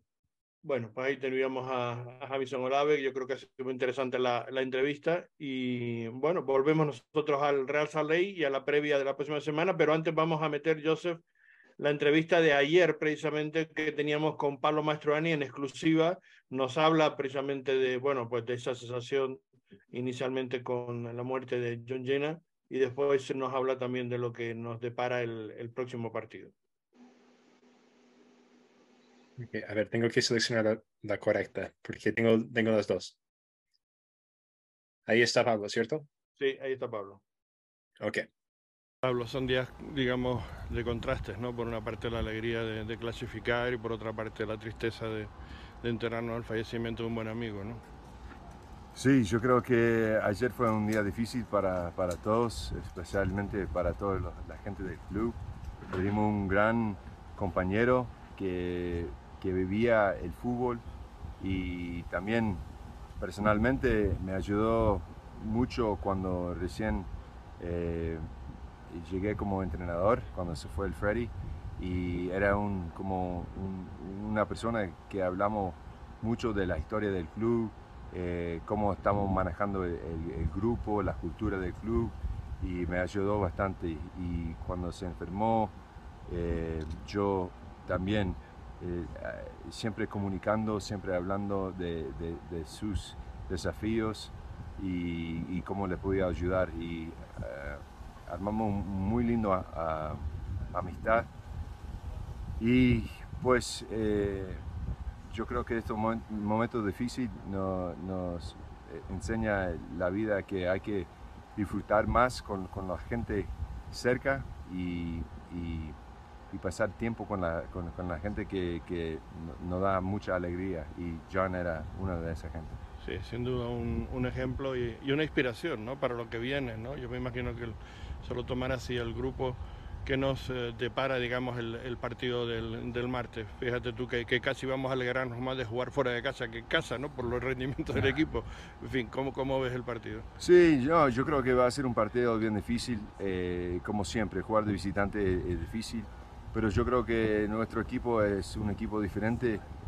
De que es el mejor de la liga, ¿no? Eh, uno de los, estamos en un, un momento lindo, digo, pero las expectativas siguen subiendo y tenemos que mantener ese nivel. Y contra un equipo como Los Ángeles, fuera de casa, claro, va a ser un partido difícil, pero ahora tenemos un equipo con más confianza, con jugadores con más experiencia y, yo creo que va a ser un partido difícil, pero un partido que si jugamos bien podemos sacar un, lindo resultado. Yo me acuerdo que hace mes y pico te dije, este equipo está para, para algo más, para ser campeón. ¿Te acuerdas que lo, hablamos porque lo veíamos venir? Pero también necesitamos mostrar que somos ese equipo, porque en el papel hay, hay 29 equipos que son para ganar, pero hay que mostrar todos los fines de semana y para mí el grupo está completo, está compitiendo todos los días para su puesto y estamos en un buen momento, así hay que, hay que, hay que llegar con mucha confianza sabiendo que recién ganamos contra un, el, el mejor equipo en CONCACAF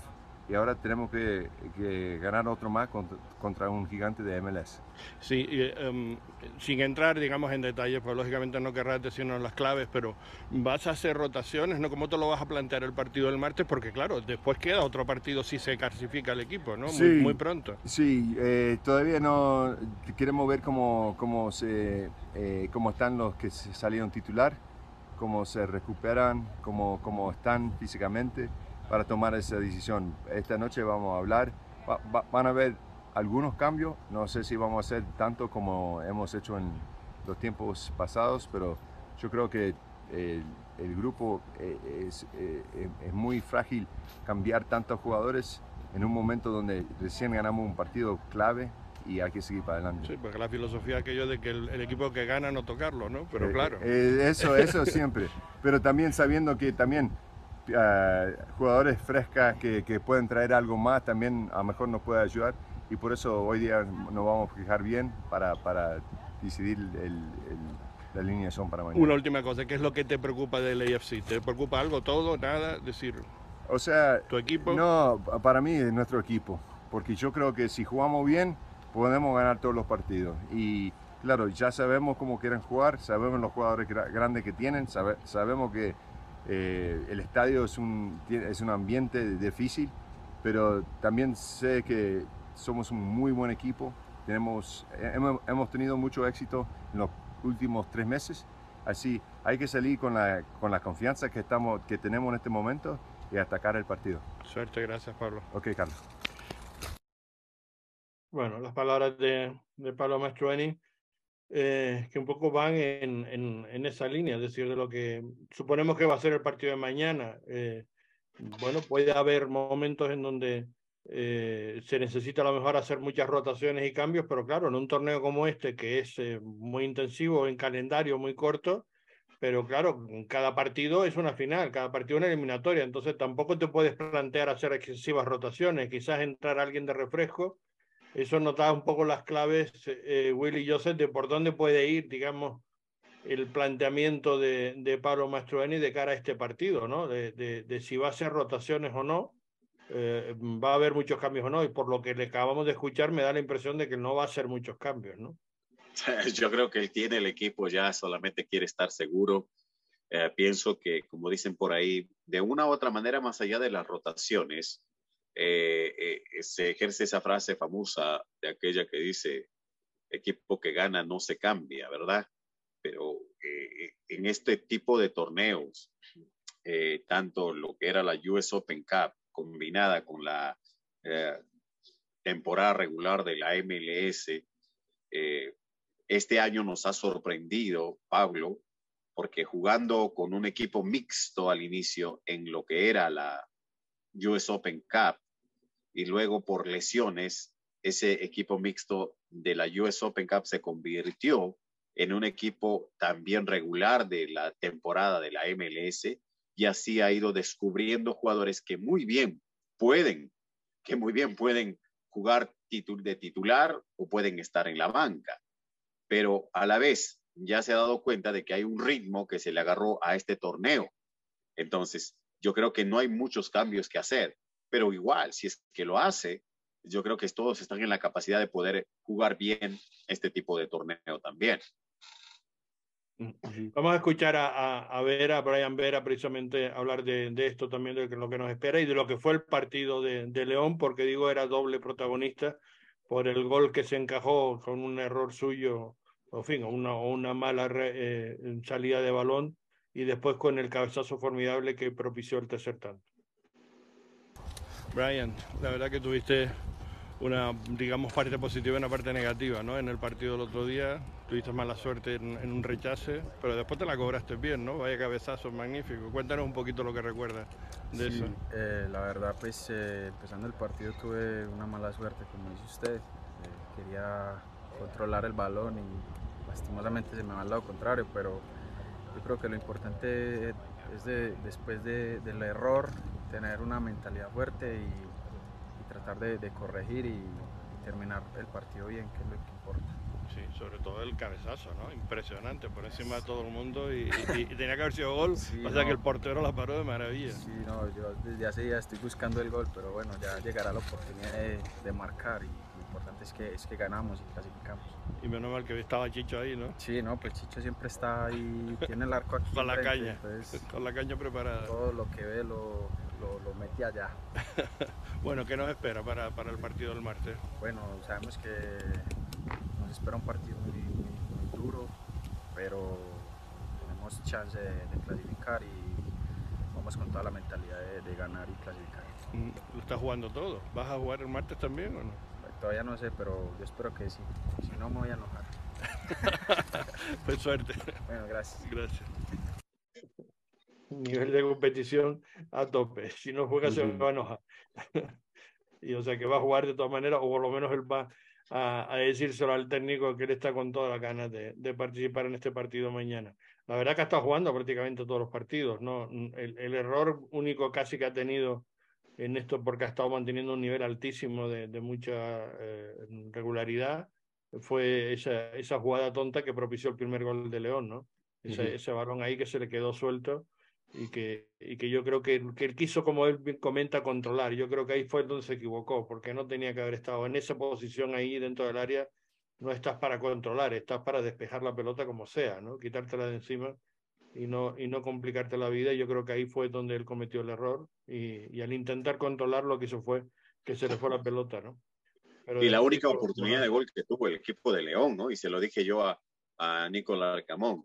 Todos creían y, y, y, yo estaba a un lado de en la, el momento de lo que era, ¿no? En, el sala de, en la sala de prensa, estaba con un muchacho de, de, de León precisamente que había venido. Le pregunté si venía, sí. Entonces le preguntaba que, cómo vio el juego. Me dice que por lo menos hubiésemos terminado 3 a 0 el primer tiempo, decía él. pero por lo que vio que el equipo de León era más fuerte en ataque, en quitar, en recuperar, en poner presión, en ganar eh, jugadas y todo eso. Pero nunca llegaron al arco así de manera directa. Zach McMack no fue protagonista más allá del gol. En el primer tiempo, en el primer tiempo, el máximo protagonista fue ahí Rodolfo Cota, que tras una pelota de Pablito que recibe media vuelta, la mete con todo y Cota pone las dos manos para sacarla al tiro de esquina. Eso fue lo que hizo. En el momento del gol, desafortunadamente, Zach McMahon no tuvo nada que hacer porque le cae de sorpresa. Pero luego de ahí se van a dar cuenta de que el León pudo haber tenido posición de balón, pudo haber hecho muchas cosas, pero Zach McMahon no tuvo más, tuvo más participación que, que Rodolfo Cota en el sentido de que sus centrales tenían que jugar con él por la presión que ponía León. León ponía presión tanto en ataque, en salida, en medio, en todo lado. Pero de ahí nunca tuvieron la oportunidad de ir con una pelota directa al, arca, al arco, con excepción la del gol. Entonces. Y el cabezazo de Rubio, que, que, efectivamente, como tú dices, no fue por los tres palos, se le fue un poco por encima. Pero fue, fue, un remate, digamos, que podía haber tenido algo más de marchamos de gol, ¿no? Pero, Hubo uno y uno. Solamente un tiro al arco de León y un tiro al arco del Real Soleil. Así, era, eran las dos únicas llegadas. Eso es lo que yo, yo le decía a Nicolás Arcamón, lo que había pasado en, en, el juego en el primer tiempo. En el segundo es otra historia porque Real sale totalmente diferente a vapulear y, y a eliminar así en cuestión de 12 minutos a este León. Sí, es que cambió, digamos, la marcha dos puntos, que es que yo creo que el primer tiempo el Real salió demasiado lento, ¿no? Le, mm, le, faltaba, digamos, esa intensidad con la que salió León, que yo creo que también le pasó factura a León, porque ese ritmo, eh, el, el, tanto tiempo, no es fácil de mantener.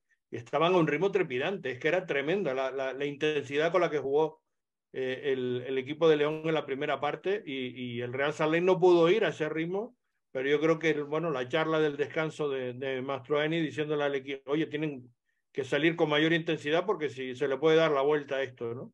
Y efectivamente fue lo que pasó, ¿no? Cambió la dinámica de, de ritmo, digamos, del equipo, salió con otra intensidad y, y, fue muy superior de principio a fin de la segunda parte el Real Salé, ¿no? Ah, hay, hay cosas en el fútbol que a veces te dicen que, que un equipo no jugó bien, tuvo su mal partido o hay que entender que hay otro equipo que no te deja jugar y por lo tanto tú tienes tu mal partido no porque tú no puedes jugar bien, sino porque el otro equipo no te deja. Pasó eso con León, salió muy acelerado a poner presión, como lo es León en México, como, como es Nicolás Arcamón, les había dicho que Nicolás Arcamón es un tipo muy eufórico, que va muy adelante. Entonces él mandó a matar en los primeros minutos, en el primer tiempo a su equipo, pero a hacer todo lo que podía hacer un equipo, menos lo más importante, que era el gol. O sea, hicieron de todo menos el gol. Rubio pasó desapercibido, todas las pelotas iban por la banda, por, eran por las bandas. Entonces, la verdad es que ahí es la falla de León. En el segundo tiempo, Real Soleil, yo creo que Pablo dijo, esto no nos mete en gol, nosotros vamos a hacerlo. Y ahí está la diferencia, ¿no? Ya pasó lo contrario, donde Real Soleil presionó y no dejó reaccionar tal cual te hacía León. León te ponía presión en la salida, en el medio, hasta en el ataque. Entonces, esa era la situación que puso León y salió Real Soleil casi de esa manera y ahí es donde se consiguen los goles rápidos. Mm. Estoy, de acuerdo. Y, además, uh, yo creo que hay que comentar um, claramente que para mí, y por lo menos para mí, en mi opinión, como equipo, eh, me, me, gustó mucho más León que, por ejemplo, el, el Rayado. O sea que Rayados tiene dos o tres individualidades que, que, hacen la diferencia, ¿no? Y son mucho mejores. Y yo creo que si León, por ejemplo, tiene a, a, un, a un jugador como Berterrame arriba en punta, yo creo que sería, eh, perdón, como el, el, equipo de Monterrey, si tuviera, digamos, si León tuviera a Berterrame, al, al, al delantero de, de, Rayado, creo que sería luego letal ese equipo, ¿no? A León le falta realmente un delantero centro que marque la diferencia, como es Berterrame, que por cierto está lesionado, no, no va a poder jugar el partido contra Tigres, ¿no? Va a ser una baja muy importante, muy sensible para Rayado en este, en este, bueno, y en lo que resta de, de campeonato, porque no va a poder jugar, ¿no? Uh -huh. yeah, sí, y bueno, muchos, por eso muchos están, están hablando de los, las canchas sintéticas, pero bueno, eso es otra conversación, pero sí, yo, yo vi lo mismo. Yo creo que uh, el, el, primer, el primer mitad del partido, uh, bueno, se, se estaba impresionando mucho y se, notó mucho con uh, el estilo de, de Real Sadek, porque Real Sadek le dificultó salir de esa presión. ¿Por qué?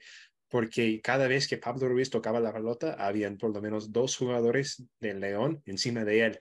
Y entonces, como regularmente salimos de la presión, es por medio de Pablo Ruiz, por esos cambios ah, de, de, la cancha que él puede hacer fácilmente con este, este pierna zurdo que tiene ah, de oro. No lo pudo hacer porque no, no pudo salir de la presión de los dos jugadores encima de él.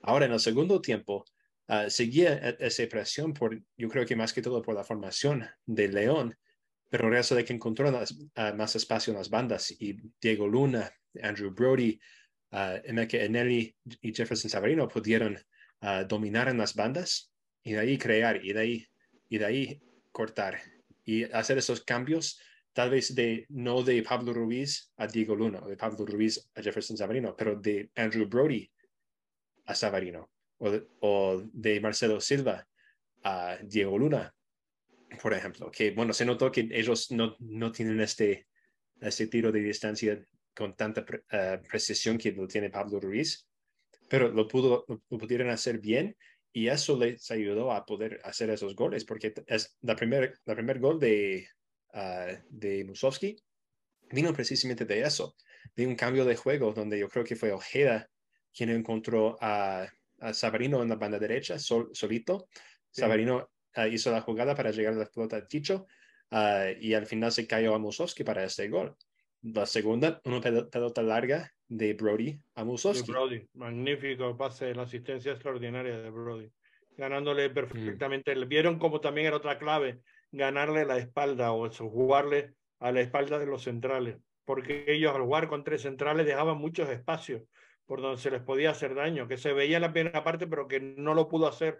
El Real casi no tuvo oportunidad de hacerlo, pero que en la segunda, vamos, eh, se hincharon ¿no? A, generar muchas ocasiones por ahí. Y de ahí vinieron esos goles, sobre todo ese segundo gol de, de Brody, que dejó prácticamente solo a, a, a una gran asistencia de, de casi un, un, un, pase de media cancha. ¿no? Fue magnífico y, y fue precisamente buscando esos espacios que, lo, que, que estaban dejando los centrales de, de León, que era su, su punto, digamos, más débil, creo yo, por donde se les podía hacer mucho, mucho daño. Yo tenemos con nosotros a Chiqui Peláez también, que me gustaría escuchar su opinión del partido. Chiqui, ¿qué tal? Hola, buenas tardes. ¿Cómo están? Buenas tardes. Bueno, bueno. Bueno, eh, opinión del partido. Sí. Que el equipo jugó mucho mejor que contra Monterrey. Creo que, eh, como dije antes, yo creo que era bueno haber perdido ese partido para que el equipo eh, despertara y me diera otra, o tenía, tuviera otro tipo de sensaciones. Y, y Pablo, Pablo da con la alineación, hermano, porque él, él con la gente que se va, él no cambia y él, él entrena, él tiene su método, tiene su estrategia y no le importa quién lo, quién lo va entrenando y sale con lo que, con lo que él ha trabajado. Y creo que los cambios de frente fueron eh, fundamentales. Eh, sobre todo los pases desde atrás, desde, desde casi el medio campo para atrás, hacia las puntas o detrás de los defensas. Sí. Bueno, ¿qué creen que puede haber para el partido de mañana? ¿Qué creen que, que, que va a hacer? ¿Va, ¿Va, a sacar el mismo equipo? ¿Hará alguna modificación? ¿Qué esperan para mañana este partido ante el AFC? Bueno, Yo creo que parte... mañana... Da, da, de chiqui, da, da, de chiqui. Yo, eh, yo creo que él, modifica un poco, porque pues es un rival que, que conoce, es mucho más diferente que jugarle a León, ¿no? Eh, y ya sabes cómo juega el LAFC, ya sabes qué te esperas. Entonces yo creo que va a salir un poco más a lo que él siempre hace cuando va de visitante y le ha ido muy bien de visitante este año. Eh, y va a rotar, va, a rotar, yo creo que no tanto en los dos delanteros, pero yo creo que va a rotar en las bandas y en la zona de defensa. ¿Qué crees tú que va a salir Glad por Marcelo Overa? Yo creo que sale Glad y yo creo que sale eh, posiblemente Vera en la, en, la, en la banda en vez de, de Brody o de Anelli. O sea, que tú crees que va a jugar con, con Vera por un lado. Y por Pienso el otro, yo. ¿Y por el otro con quién dices tú? ¿Por el otro lado? No, digo yo que eh, va a Vera, yo pienso que iría con Vera en, eh, al lado, entonces iría o, o cambia a Brody al lado derecho, que lo ha hecho antes cuando estaba Herrera y lo ha hecho durante la temporada también de vez en cuando. O, a ver, pero yo creo que si sale, sale Glad y sale Marcelo. O sea, que sería, digamos, Glad y Marcelo en el, en el eje central, con Vera por la parte izquierda, digamos, y, y por derecha con Brody. Sí, pero si usted, si yo soy, si yo fuera el técnico, yo no cambio yo me quedaría con la alineación que jugó. Pero sabiendo a Pablo cómo hace rotaciones, yo creo que va a rotar. Él dijo que algo iba a hacer, lo que hemos escuchado ahora sus declaraciones, que alguna modificación hará, pero que no va a ser lo de otros partidos de 6, 7 cambios diferentes. O sea, que creo que va a ser algún dos, tres cambios como mucho. Esa es mi, eh, eh, mi, impresión, digamos. Entonces puede ser ahí, efectivamente, la defensa, y, y, me parece que puede ser esa una, una opción, claramente y después en el medio cancha, cancha, no sé si va a seguir, yo creo que sí, que va a seguir con con, eh, con y, y, con Pablo Ruiz, me parece que eso también cambiará, como también va a seguir con Sabarino, creo yo, y con Luna. Le está funcionando, está jugando bien. Me parece que, que no, tampoco están excesivamente cansados. Yo creo que por lo menos les puede dar minutos, aunque después los cambie antes de tiempo. Pero me imagino que de inicio jugará con ellos y arriba, pues me parece que también por las razones de que son dos ex LAFC que va a jugar con, con Musowski y con, y con Chicho, ¿no? Que además Musowski, pues está, está, la verdad que está en un momento dulce, las cosas como son. Sí, yo creo que, ah, bueno, arriba yo creo que no cambia nada. Ah, yo creo que va a seguir McMath en la portería. Ah, yo creo que entra Justin Glad y, bueno, sí, yo creo que si alguien Ah, de, esos tres centrales está en la banca será Vera. No tanto por uh, que está jugando mal, porque no está jugando mal, pero por, por rotación, él ha jugado uh, en los últimos tres partidos seguidos y también por, por la experiencia de, de Justin Glad y Marcelo Silva, porque e, es un, e, en el AFC ya es un rival que conocen, entonces yo creo que es, es fácil jugar esos dos Ah, ahí en el centro, como estaba diciendo Chiqui. No sé si lo pongan, lo pongan a ver en la, en la banda o quedan con Eneli y, uh, y Brody, que bueno, yo creo que Eneli y Brody es un, es, son buenos en, en, las bandas también y serían muy buenos para este partido. pero yo, yo creo que por lo menos el, el cambio que, va, que se va a hacer es meter, meterle a Justin Glad. Willy. Yo pienso sin lugar a dudas que Justin Glad va a salir y va a salir con Marcelo y verá probablemente a la banca. Yo no movería a, a, Brody porque vamos a necesitar velocidad, porque el que va a tomar el protagonismo va a ser Los Ángeles FC. Por lo tanto, ahí tú tienes que tener gente que, que salga rápido por la banda con la pelota, que habilite a Sabarino. Pero, pero yo les digo una cosa, ojo, venimos de dos cosas. Una, de que ellos han ganado 7-1 a Juárez. ¿eh? El último partido en casa han metido 7-1 jugando un 4-3-3 y estando muy, muy efectivos arriba. Y después dos, el Real Salt Lake va a jugar fuera de casa, que sabemos que alguna variación a veces hace eh, eh, en ese sentido, digamos, de protegerse un poquito más por parte de Palomastrone. Lo digo por si cabría, no sé, si cabría la opción de, de meter a Oviedo por delante, como ha hecho alguna vez en vez de Luna, ¿creen? para proteger las bandas donde ellos son muy peligrosos arriba cuando sube Palacios o sube Hooligans. ¿Cómo lo ven? Ah, bueno, lo, lo, de Juárez. Lo de Juárez, tal vez la verdad es uno más del montón en la liga. O sea, para ser honesto, se preveía. E, e, ese resultado es exagerado, pero e, es exagerado, pero, pero bueno, hay que reconocer que Los Ángeles fue letal con ese equipo, fue demasiado, demasiado, la verdad. Pero sí estaba dentro del presupuesto, sin lugar a dudas, que Juárez iba a ser eliminado por Los Ángeles FC. Pero sí, sí, no tuvo piedad Los Ángeles con ese equipo, ya por la contundencia, por sus jugadores. Pero digo, O sea, no vas a ir a, yo no creo que Pablo vaya a ir a, no perder el partido. Va a ir a defender, pero a la vez con ganas de ganar, como lo ha hecho en los partidos de visita. Entonces, por ese, por ese lado, yo pienso que si vas a salir, Brody, Brody ha resultado un buen defensor cuando hay pelota parada. El único que se queda, si no es Diego Luna, que está un poquito más adelantadito, el último hombre es Brody, por la velocidad, por la forma, por alguna característica que tiene eh, y que ha encontrado Pablo en él. O sea, yo creo que Brody debe salir. Emeka, yo no sé por qué sacaríamos a Emeka de la banda, porque él está haciendo muy bien, ¿no? Eh, pero como digo, Pablo es un hombre que a veces nos sorprende por alguna razón. Y, y ahí puede estar el detalle, porque la verdad es que, que Ojeda está pero jugando excelente.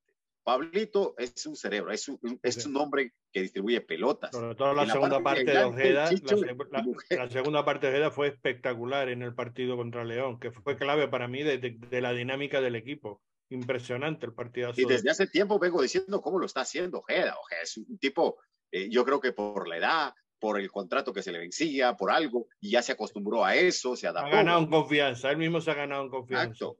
Entonces, eh, tal vez entre Luna y Sabarino no hay ninguna duda. Tal vez Sabarino va a ser, sin lugar a dudas, un ah, hombre que tiene que Sabarino es indiscutible, ya te digo yo. Claro, lo de Luna por ahí, por alguna razón podría hacer un cambio, no entiendo. La verdad, yo no entiendo por qué podría sacar a Emeca y por qué podría sacar a Diego Luna. Los demás para mí son hombres que tienen que estar ahí. Ya sabemos que lo de, lo de Vera no es porque es malo, porque está jugando mal sino la relación que tiene Justin con Marcelo es fundamental desde hace mucho tiempo, ¿no? Entonces, por eso podría haber el cambio ahí. Pero de ahí no veo otro motivo para sacar a, Emeka, que lo está haciendo bien, a, a, Diego Luna, y mucho menos en la parte de adelante, ¿no? Y tampoco ya dudo que puedan mover a Ojeda, porque es fundamental. Sí, esa es la realidad. Entonces, es que no es fácil ver un poco qué, qué, qué, opciones tiene o cómo poder mejorar, digamos, el equipo de cara a este encuentro ante el AFC, ¿no? Eh, eso es lo, digamos, lo que es difícil. Eh, em, ¿Qué, qué, qué puedes cambiar o qué puedes retocar para sacarle mejor rendimiento a un plantel que, que ya tienes que te está funcionando bien? Chiqui. No, eh, que el resultado también del de, de AFC contra...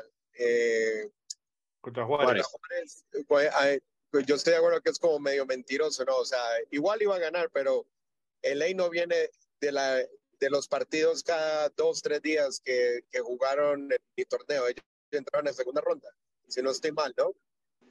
Sí. sí como campeones entraron en la fase de eliminación, no, no hicieron fase de grupo.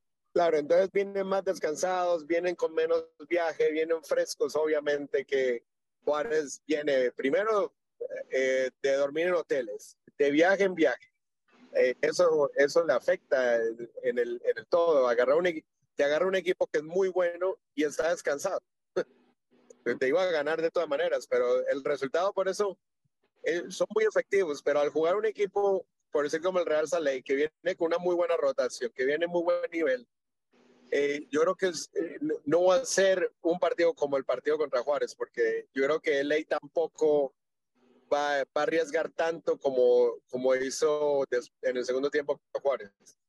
Yo creo que, creo que al conocerse los dos equipos muy bien, los dos saben que, que tienen adelante y, y, olvídate que sabiendo uno que está, que yo entrenaba contra, con el Chicho todos los días cuando estaba aquí conmigo y ahorita me lo enfrento, los defensas van a estar con mucha más eh, no nerviosismo, pero van a estar con mucho más cuidado de quién es el delantero que tiene el Real Salt adelante.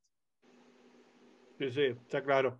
Hombre, a mí me preocupa Heads, que metió el primer gol en ese partido, que es un jugador que se sube muchísimo por, por la banda, que genera mucho peligro, se combina muy bien con, con Kellen Acosta, y, y entonces por eso digo que en esa banda, a lo mejor precisamente por eso meterá quizás a, a Vera, ¿no? Puede ser la opción precisamente para reforzar esa, esa banda el, el, jugar con la opción de meter a Vera ahí y a Brody por la banda derecha. Mm, mm, a eh, meterle un poquito más de fuerza. Que sí, por lo digo, fuerza y velocidad también, porque, porque Vera también es muy rápido. Entonces, pero sobre todo por meter eso, fuerza, mm, altura, potencia, no sé. creo yo que a lo mejor eso Yo, puede yo creo ser- que guardan a ver para, para final del partido. Ah, que, ah, que si necesita un, ah, hacer un cambio para proteger ah, un, ah, un 0 un 0-1 para Real Salt Lake ah, o, un, o, o algo así, meten a Vera en, para sacarle a Brody por exactamente eso, por su altura, por su velocidad, por piernas frescas, porque también notable que LAFC no tendrá a Carlos Vela en este partido um, por lesión. Y también es- que, Es verdad que, se el, me olvidaba, tienes razón, ese es un dato el- el clave. otro, el, nuevo mediocampista Philip Krastev ah, estará disponible para mañana. No, cre- no creo que va a jugar de titular, por lo menos, pero nueva sangre siempre es peligrosa. Ah, y entonces, ah, yo creo que para Ma- Pablo irá como normal y para, para jugar que- su partido y ganar. que, metió un hat-trick el otro día y sigue estando en un nivel altísimo también. Es el, Ujú. el delantero centro de ellos y el goleador claro de ellos. ¿no?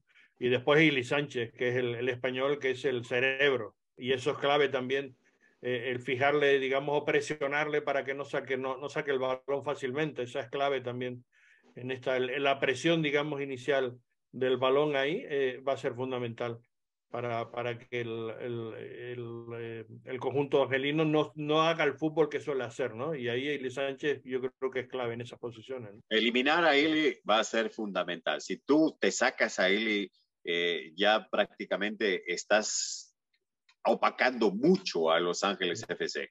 Eh, ahora, Pablo no es tanto de preocuparse por un solo jugador o poner marca escalonada o algo así, pero algo tiene que hacer para que Ili no pueda eh, también botar las pelotas o sacarle sus balones que él saca y que ya cuando jugó aquí nos hizo daño con dos pelotas que mandó, nos hicieron dos goles. Entonces, eso va a ser fundamental, controlar a Ili Sánchez. Cerramos que se nos va el tiempo. Eh, un último apunte para cada uno de los cuatro. Resultado. ¿Qué esperan mañana? A ver, apuesta. Uf. Eh, eh, es difícil de mi parte, pero yo, el corazón me dice que gane Real Salt Lake. Yo creo que va a ser un buen partido. Vale. Yo creo que va a ser un buen partido, que Real Salt Lake eh, puede sacar el resultado y ojalá se dé así. Y si es que llegamos a la tanda de penales, la verdad, ya que pase lo que pase. Pero yo tengo un buen presentimiento y que es que podemos llegar a la otra ronda. No sé cómo, pero podemos. Joseph. Bueno, yo creo, bueno, yo estoy con Willy, yo creo que ganamos, pero eso, eso será un partido ah, de muchos nervios, como siempre va a ser contra el AFC, es, es un equipa- equipazo que ellos tienen, Um, pero también acabamos de meter tres goles contra el equipo que ellos, bueno, no, no pudieron met- meter goles contra este equipo. Entonces, bueno, hay, hay, hay posibilidad para las dos cosas, pero yo creo que Real Salt Lake ah, con esa tenacidad que tienen y la forma de que tienen desde hace meses, uh, sale con el resultado, pero va a ser un partido cerquita, como de 2-1, de 3-2, algo así. Cerrado. Chiqui. Eh, pues, como mi equipo siempre gana, en mi mente, eh, 2 a 1 Real Salt Lake. Yo también creo que gana. El, tengo esa buena esa, esa vibra, como dice Willy. Tengo la vibra de que, de que vamos a pasar. Lo que también no sé cómo. no tengo Este claro. va, a ser la, va a ser la revancha del Chicho y el, y el Mus. Sí, yo espero que Sí. sea que. Una buena revancha. Bueno, Joseph, ¿hay algún comentario? ¿Me dice? Sí, ah, tenemos ah, tres comentarios de YouTube que quiero mencionar.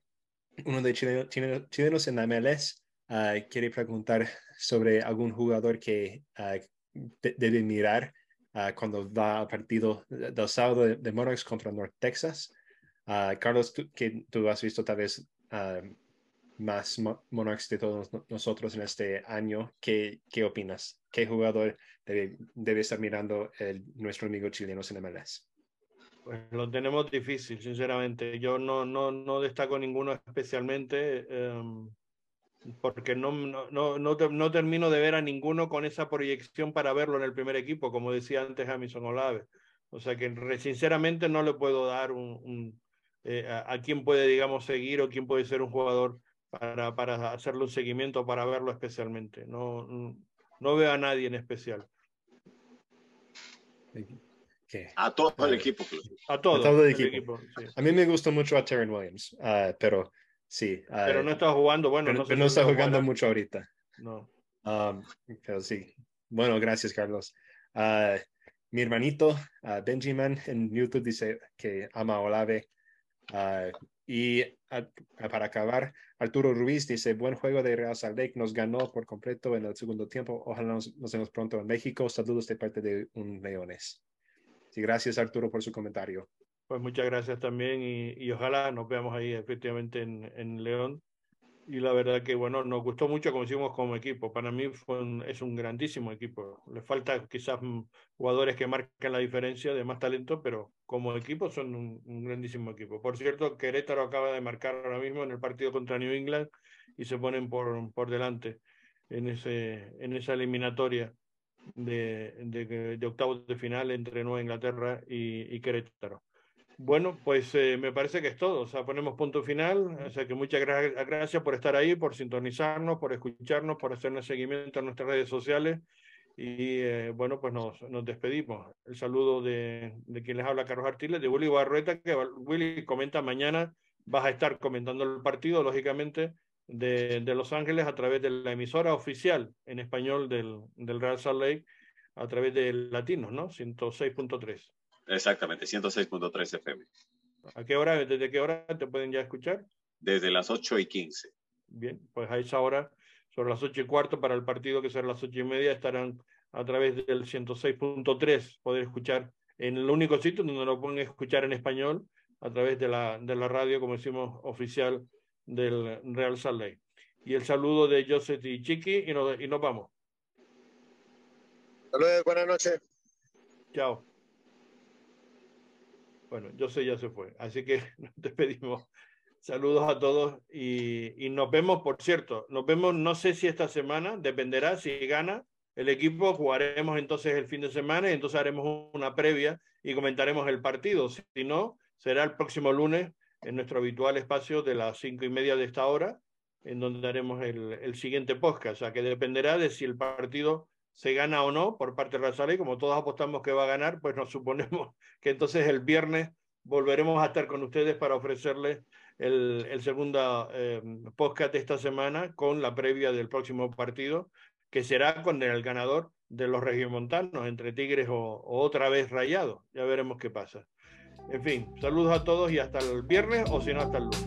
Chao. Chao, nos vemos. Chao.